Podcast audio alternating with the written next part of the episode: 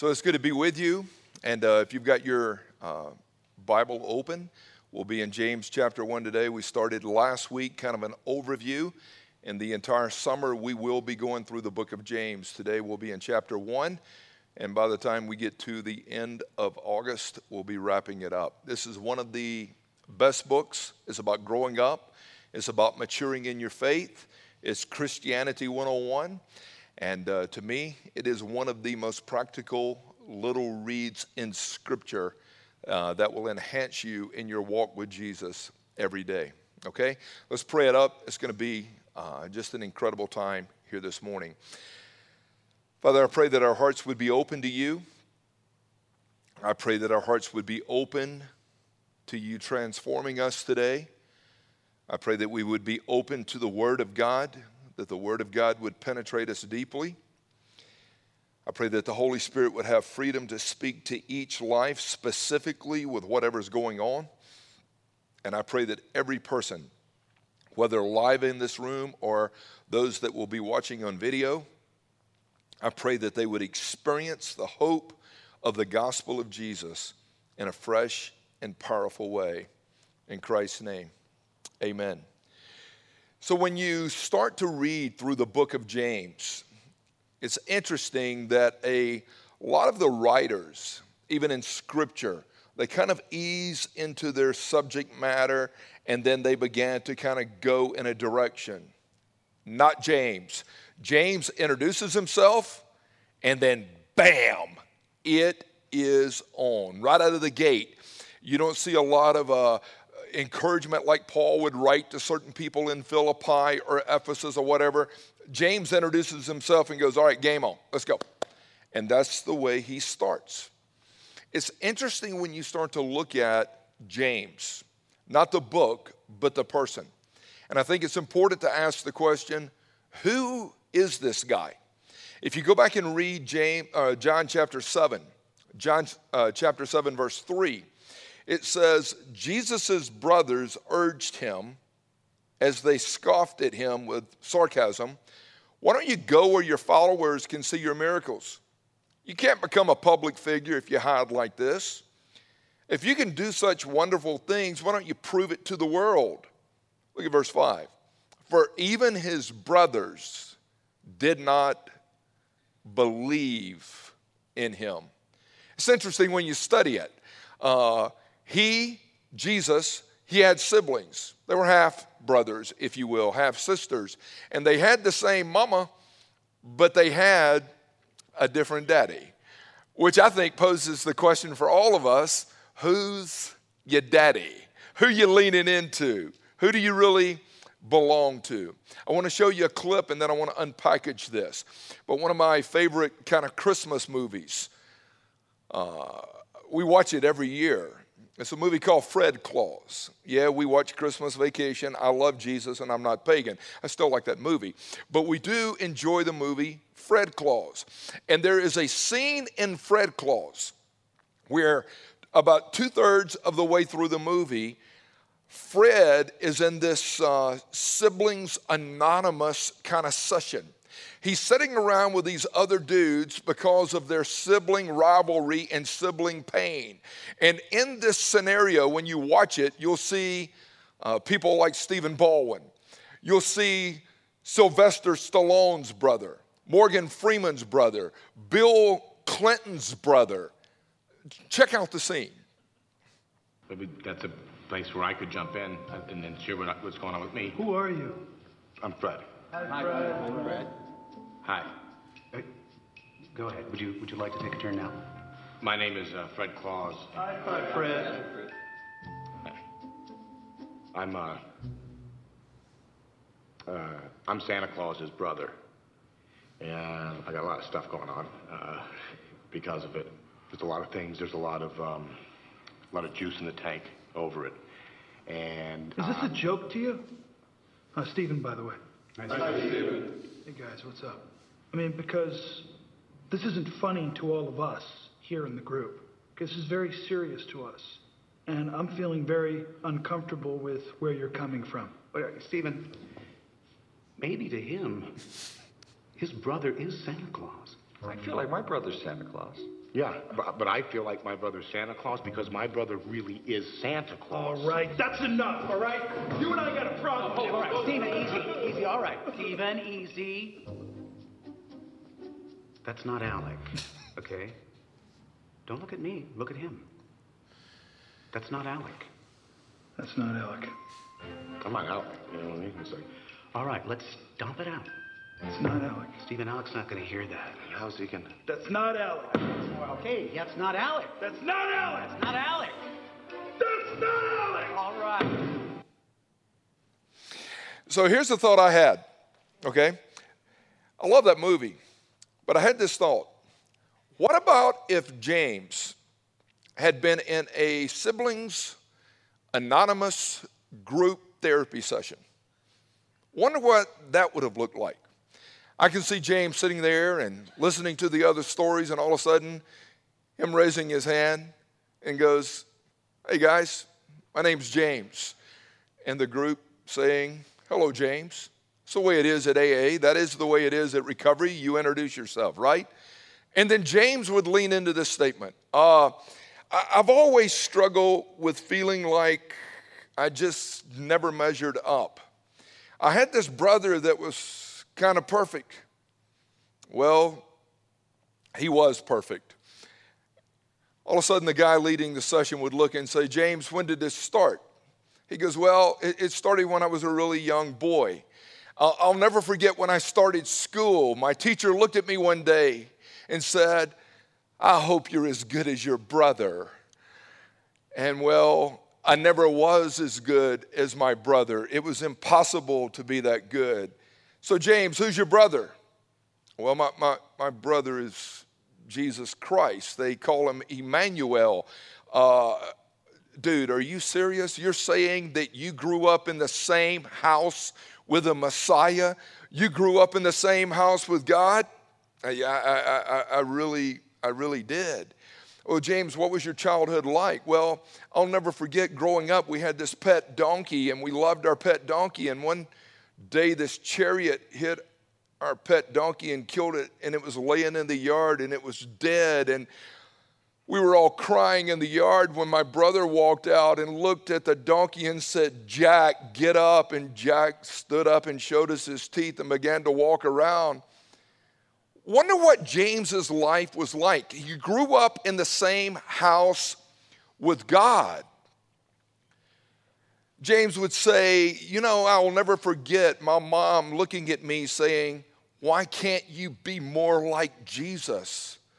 And then one day I looked at her and said, Why can't you be more like Jesus?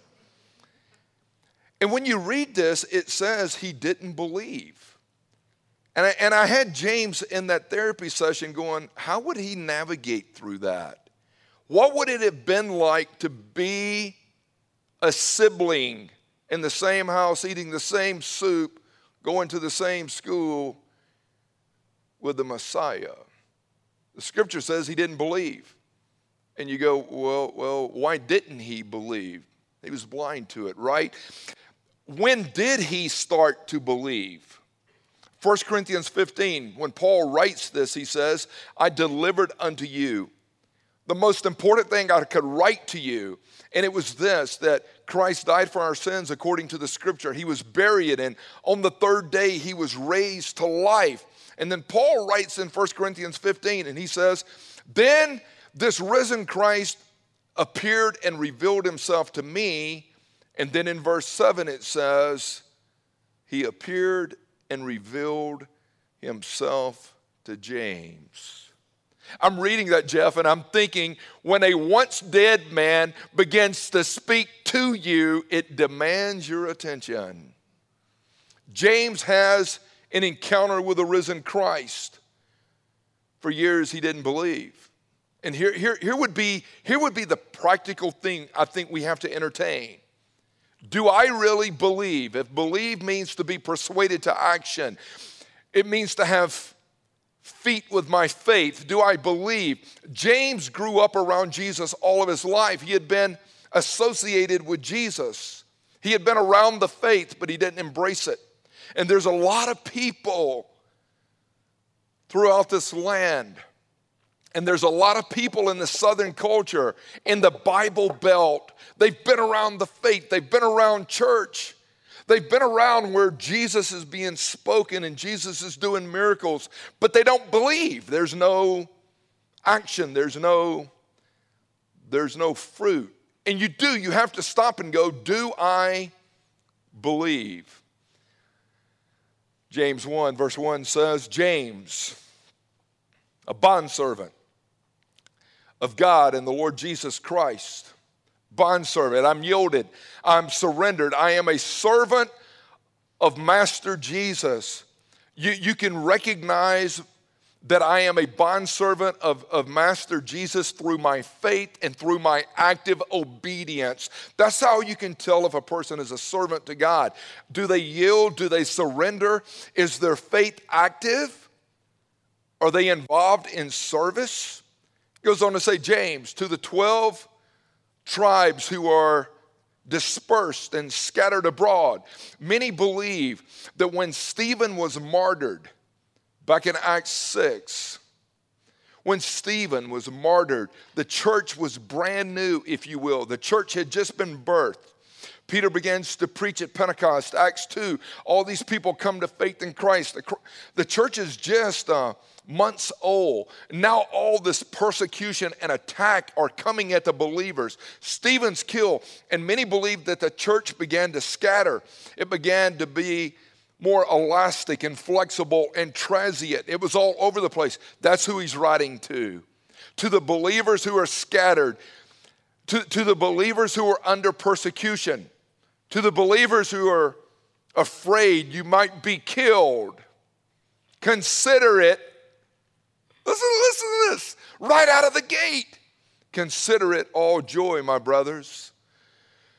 Whenever you encounter various trials, it means when you have problems, you can still choose. If you're really a follower of Christ, you can still choose to have a joyful attitude no matter what your circumstances are.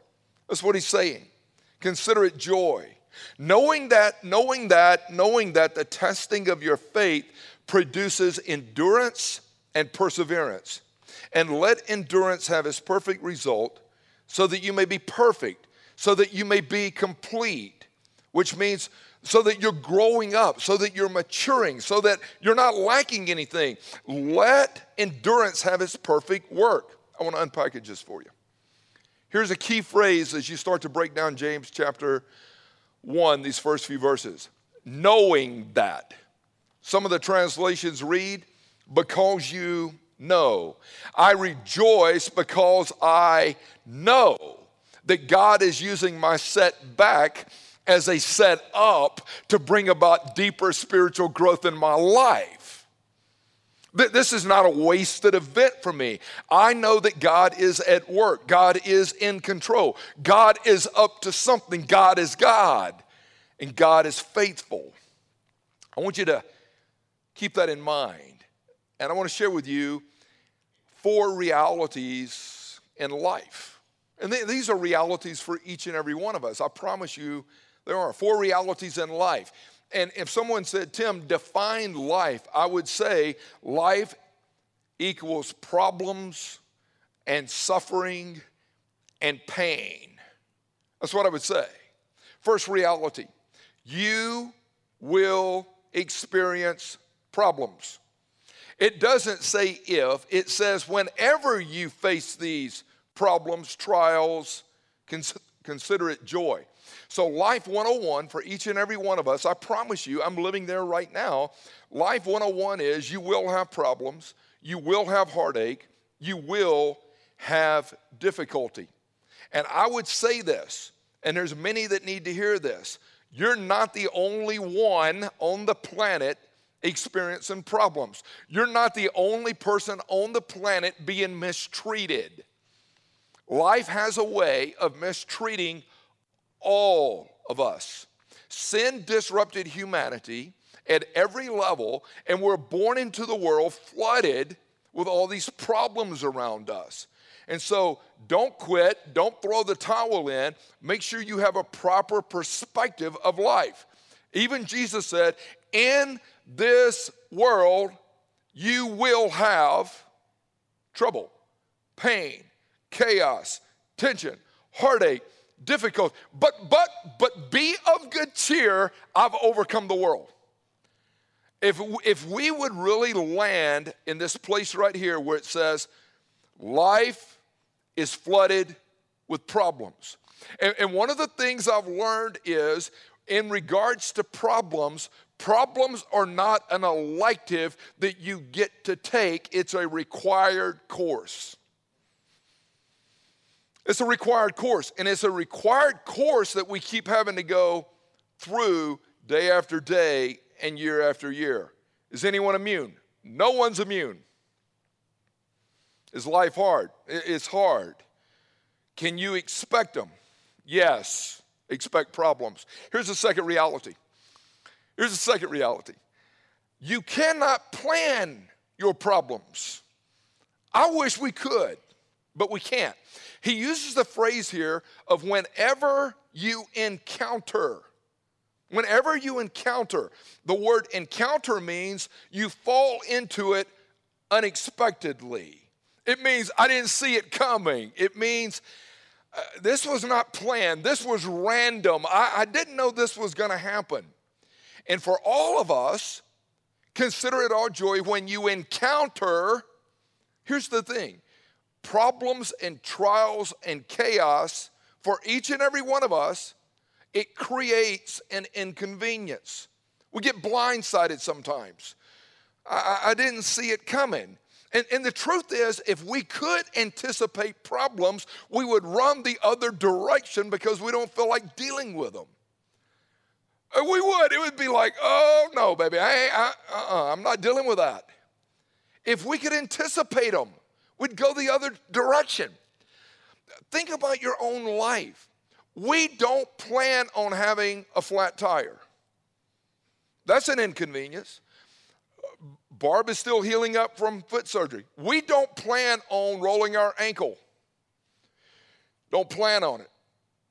Now, some of us have jacked up systems, but we don't plan on losing our keys or losing our wallet or losing our phone. It's like, where did I leave it?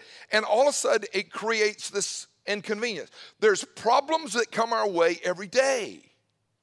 You've got some going on right now. You got blindsided. You, you didn't see it coming.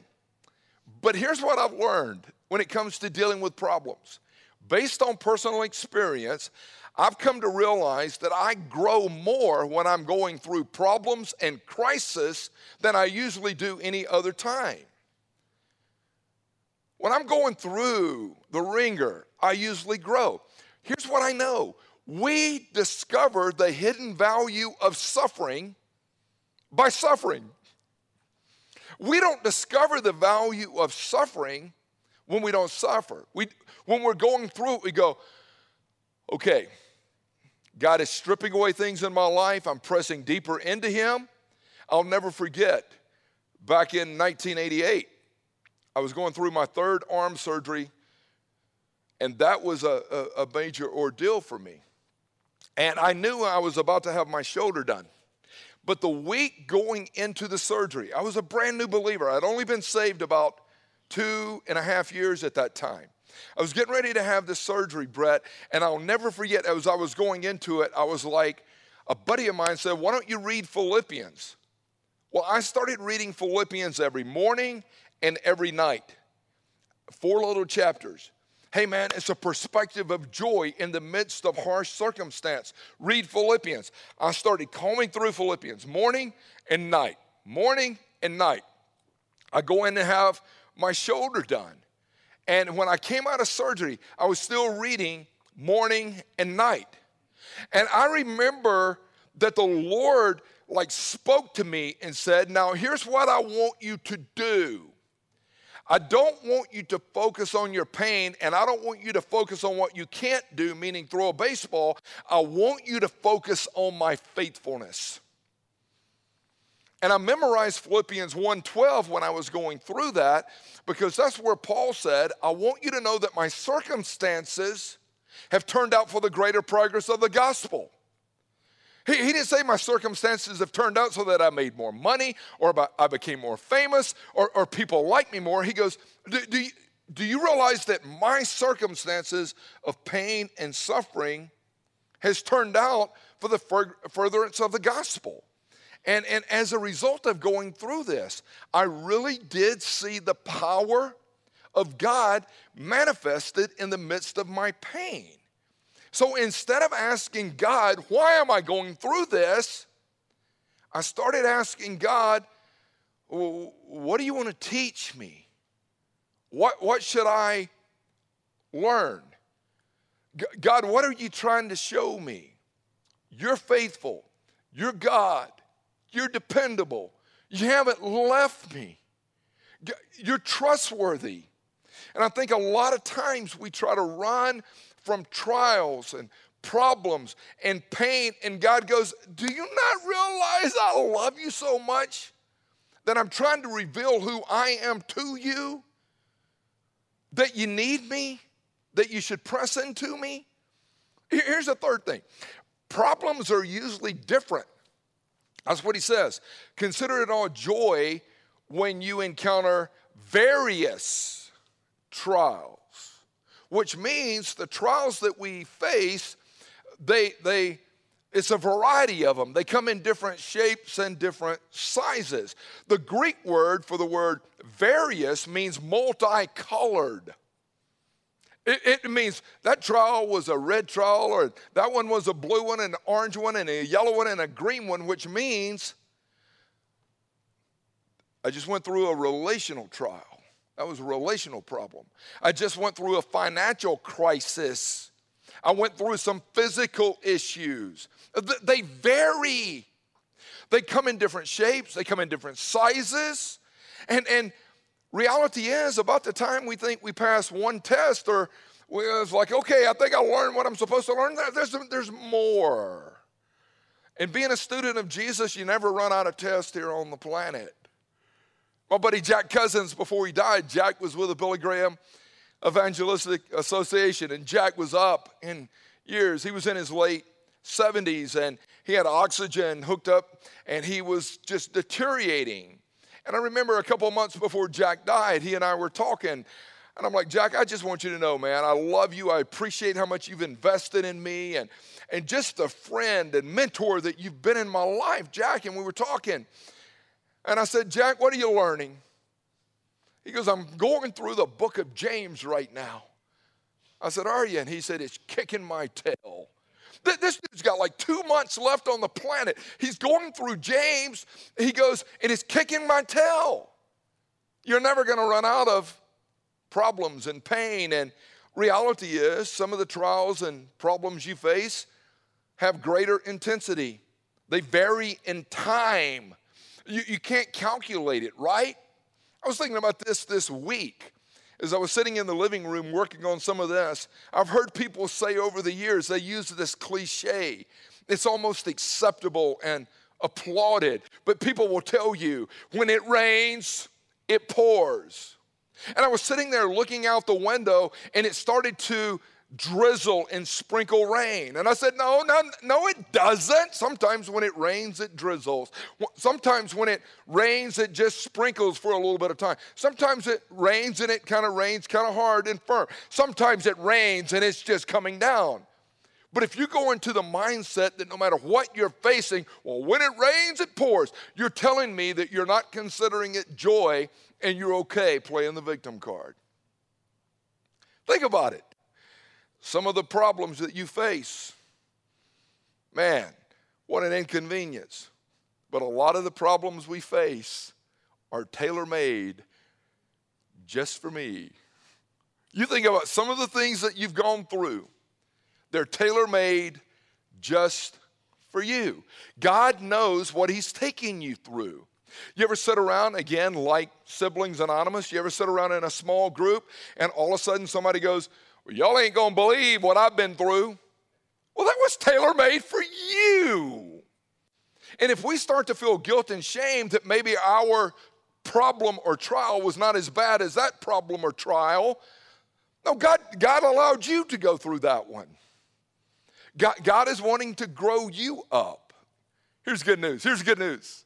Problems can be purposeful. Problems can be productive. You, you think about it in your life pain can produce good results. Conflict and turmoil, pressure can produce growth. Uh, uh, trials can be redemptive. For all of us, it's our attitude toward it. Suffering can accomplish a lot. Even David the psalmist said, It was so good for me that I was afflicted, so that I might learn your ways. I couldn't trust me, I couldn't depend on me. I had to learn to depend on you. Let me give you three positive purposes of trials. You would be, you would be wise to write these down. And I want you to think through this. But trials and problems, when they come, it can strengthen your faith. One of the biggest things about a trial that we go through is to strengthen our faith. The text says, knowing that the testing of your faith produces endurance and perseverance. Knowing that the testing, the, the phrase testing of your faith, the literal translation means it is under fire. It was like a, a, a, a blacksmith or whatever. He would go in and, and with the gold or silver or whatever, you have to heat it up. What's the temperature? Maybe a thousand, fifteen hundred degrees. But I'm about to put this gold and silver under the fire. And what would happen is when you would put it under the fire, it was being tested. Okay? So as it heated up, what would happen is a lot of the dross and the impurities would melt away and burn off from it. So, bam, that happens. Some of the impurities are gone when we're under fire. Another thing that happened is it strengthened and solidified even the purity of the metal. So now, now when you go through fire, and if you're leaning into God, a lot of the dross and impurities in your life can be melted away. But it's also going to bring about purification and to make you stronger. I heard a guy years ago teaching on this, and he said, You know how long that blacksmith or whatever would keep that precious metal? You know how long he would keep it in the fire? He would pull it out and look at it, and pull it out and look at it. He said, You know when he would remove it? When he could look at it and see his reflection in it. And God is at work desiring to see his reflection in your life, in my life. And so we go through the fire and we're under fire times, and it's like, oh, I want to quit. But Job said, read his biographical sketch. Job said, He tested me through the refining fire, and I have come out as pure as gold. As pure as gold. I've come out pure. And God will oftentimes allow us to go through the trials. The word trial means to purify us for our good and God's glory. That's where it lands. God will take us through it. But here's what I've come to realize, and I'll never forget having this conversation uh, back in the uh, back around 2000. I got a phone call one day, and the lady said, "Is there any way I can sit down with you and Barb and just hang out for a bit? I need to talk through stuff." Never, never had met her and talked to her one on one. Had met her in passing. You go back if you're in this area and know this culture a little bit. This lady had one of the most painful narratives of that time, I believed, as a mom that I had dealt with. It was John Rocker's mama. And John Rocker had gotten blown up in all this stuff he was doing uh, with the Braves. This guy had written just a brutal article. And I couldn't imagine the pain of Judy, of what she was going through. Her, her son was like national mockery, and, and, and it was bad. But we sat down and she said, Tim, I brought him up in the church. He went to a Christian school. He's been around the faith. What happened? And I sat there and hurt for her. But here's what I shared I said, faith that has never been tested cannot be trusted. Your faith is not under fire, his faith and belief system is under fire. And that lady reached out to me this week, didn't she, Judy? Uh, Julie. Uh, Miss Judy reached out to me this week, and she and I had just an incredible conversation. But I was like, wow, he had to go through the fire. How are you going to handle the fire? It's not, are you going to go through it? It's how are you going to respond when you're in the middle of it? Second thought, underneath how it, it really is good, it can promote growth or whatever, is that trials promote endurance. Knowing that the testing of your faith produces endurance. Orlando, here's, here, here's something we care about in the athletic world. The Greek word for endurance, listen to this, Kevin. The Greek word for endurance means the ability to stay with it when you're under pressure.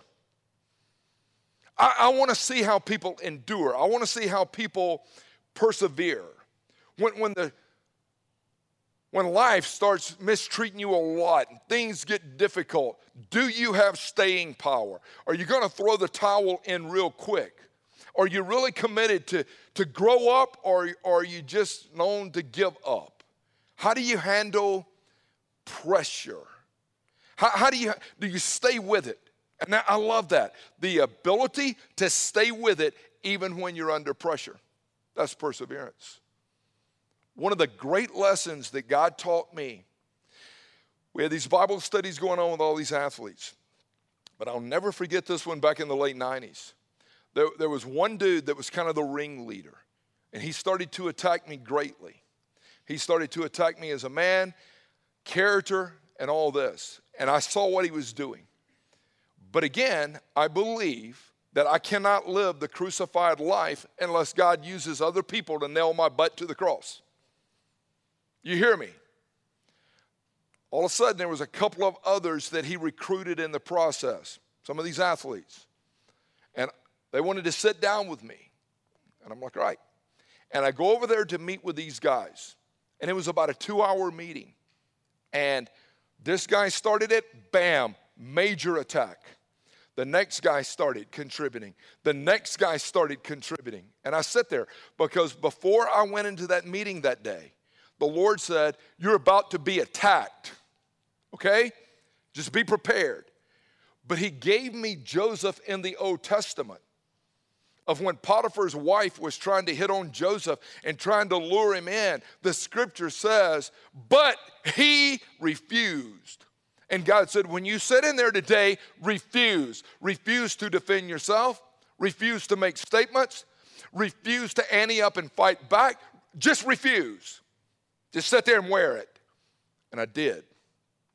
And I was like, when it was over, got in my car, drove back. I was like, Lord, that was hard. That was very, very difficult. That was painful. Oh, that hurt. These guys that I've been pouring into just, uh, they just ripped me and shredded me. I'd been home about 30 minutes, the phone rings. I pick it up, it's Paul Bird. Paul was there, but Paul was not a part of the conspiracy. And Paul goes, Hey, brother, you got a second? I said, Sure. He goes, I want to tell you how much I love you. He said, And if I've ever seen Jesus in you, I saw it today. He goes, I love you. I'm so proud of you. And that stuff was so out of line. And I'm like, I know. It was. I had a Bible study to go to that night. I went to pick up a friend. Another buddy was riding with me that, that night. And he was going to go knock on the door to tell our friend, hey, man, we're here. And as we were pulling up in front of my friend's house, all of a sudden this snake starts to slide across the, the road. And I'm easing up and I see the snake. And I looked at him and I said, I'm about to run over that snake. I hate snakes. So I eased over the snake, put it in reverse, ease back over the snake. And just for good measure, I started to go up again. And he goes, Stop, stop, stop. Turn on your high beams. And I did. He goes, I'm going to jump out and see what kind of snake it is. I'll go tell our buddy, you're here, we're here. So he, he gets out, I go to the cul-de-sac, I start to come back down, and he goes, Hey, dude, it's a copperhead. It's a copperhead. My buddy gets in the car and we start to drive away, and the Holy Spirit said, Now, what happened to you earlier today was venomous. It was poison. But just like you just ran over that snake, now let's just run over what they said to you, let it go and don't you carry that around I want you to stay with it. And one of the things that helped me in regards to persevering and enduring, if you cannot handle criticism, if you cannot handle rejection, if you can't handle being attacked, you're going to throw the towel in, Dozier. You'll quit. And God goes, I want you to have staying power. You're going to stay with it? Remember in John 6, even when Jesus starts to give that teaching, unless you eat of my flesh and drink of my blood, you can't have any part with me. And, and, and it says, many of the disciples left him, and he looks at them and he says, Are you guys to boat?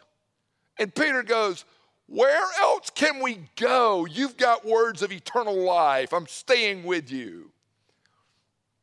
I love people that have staying power. Here's another thing trials will develop character. God's ultimate purpose is to conform you into the likeness of Christ. He wants you to mature. Romans 8 29 says that those that God foreknew, He also predestined them to become conformed into the likeness of Christ. God is trying to shape you and I every day to be more like Jesus. And God is more concerned with shaping my character than he is making me comfortable. Do you hear me? And for many of us, it's like, well, I just want to be comfortable. It's not going to be comfortable. We're going to go through tough times. We're going to hurt at times. Our heart's going to be broken at times. God, what's your ultimate plan right now for my life? I want to make you more like Jesus. I want to bring about maturation in your life. And I've heard people say, uh, everything was going great when I first asked Jesus to save me, but then all hell broke loose and all these problems started coming on to me, and, and maybe I'm not even saved. No, no, no, no, you're exactly where God wants you. You're in a character course right now. That, that's what you're in.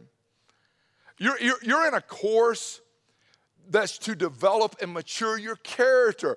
God, God is wanting you to have staying power. He's wanting your faith to be in Him and not in better circumstances. You believe that? I do, because all things really do work together for good to those who love God, who have been called according to His purposes. So, so if God wants to teach you love, He's going to allow you to be around some rude people. I, I, I, I want you to love more. But now you're mad that that person was rude, but I'm trying to teach you to love, and it's easy to love those who love you and do things for you. If God is wanting to teach you joy, He will allow you to be around sadness and some crisis and tragedy.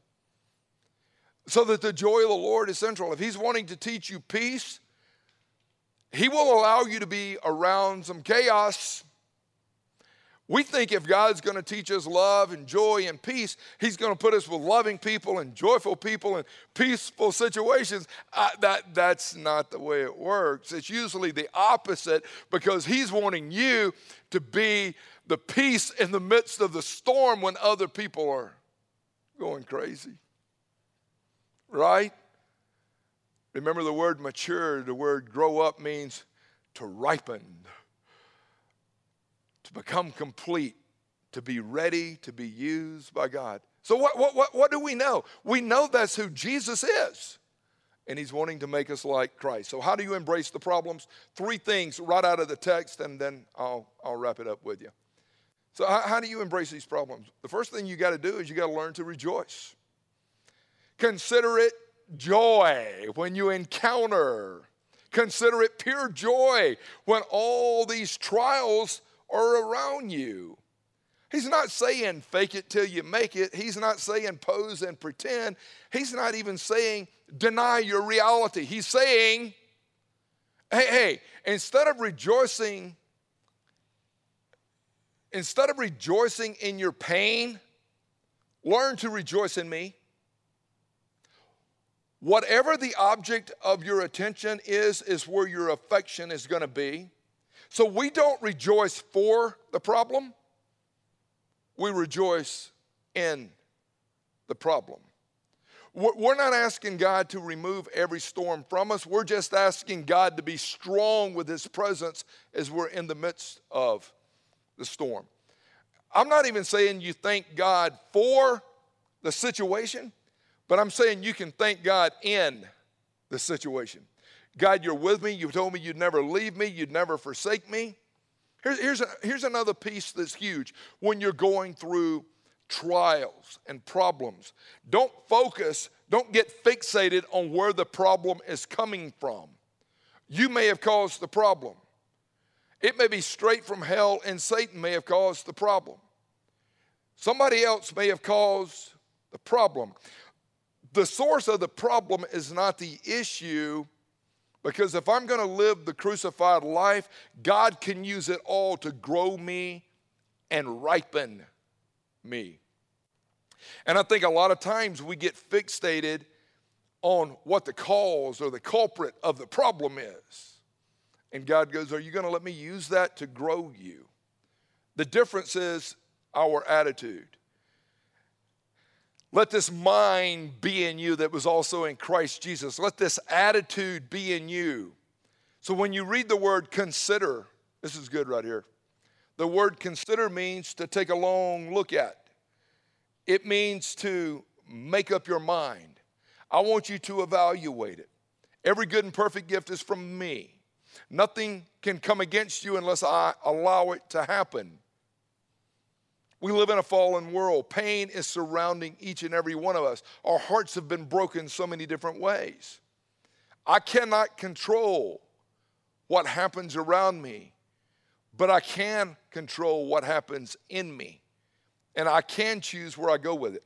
The psalmist said in chapter 34, verse 1, I will praise the Lord at all times.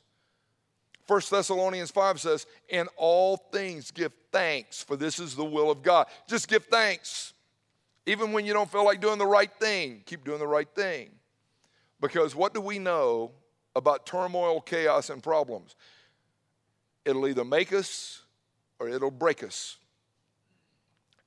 It'll either make us or break us in life. And I have to look at it going, I'm okay with God being enough there. Here, here's the second thing He says, pray. Any of y'all like wisdom? Ask God. Pray. Seek the face of God. God gives to all people generously, without reproach. When you're in the middle of a crisis, pray. When you're on the mountaintop, pray. When you're in the deepest pit, pray. Do not waste the opportunity to say, God, I need you. I can't do it without you. Every opportunity, hey, every problem and circumstance we go through, in my opinion, it's an opportunity for growth. Don't waste it. Pray for wisdom. God, I need your mind. I need to see things from your point of view. I know I'm not looking at this right. I'm all twisted up here. And as I said before, stop asking why and just say what. What, what, what, what do you want me to learn? What are you trying to teach me here? What are you doing right now? How are you trying to conform me? I think if we started just asking what instead of why, what's the why? The why is to purify us, the why is to strengthen our faith, the why is to get us to trust God, period, which is the third piece. I'm going to rejoice, I'm going to pray, and then I'm going to trust. Trust God. Trust God that He really is in control. He re- do I believe He's sovereign? Yes. Do I believe that He's got everything under control? Yes. Do I believe He can raise the dead? Yes. Do I believe He always raises the dead? No. Do I believe people battle sickness? Yes.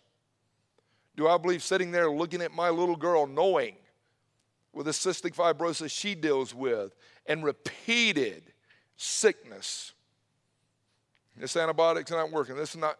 Do I know that there's a chance she may have to be hospitalized for a couple of weeks and them to go back in and try to clean her up? Yeah, yes. Do I believe that God is sovereign? Yes. Do I know what God's doing in her life? No. Do I know how God wants to use her? No. Do I know the divine appointments that possibly exist at that hospital if she is hospitalized for two weeks? No. I don't know. But do I really believe that God has it under control? Yes. Do I believe her days are numbered? Yes, and I believe my days are numbered. Do I believe that she will ever go through anything where God is not there with her, teaching her, growing her, and maturing her? No, I don't. God's going to be with her. Can I rejoice in the Lord? Will I pray and will I trust God? Let's pray it up and move into a time of corporate prayer and uh, communion.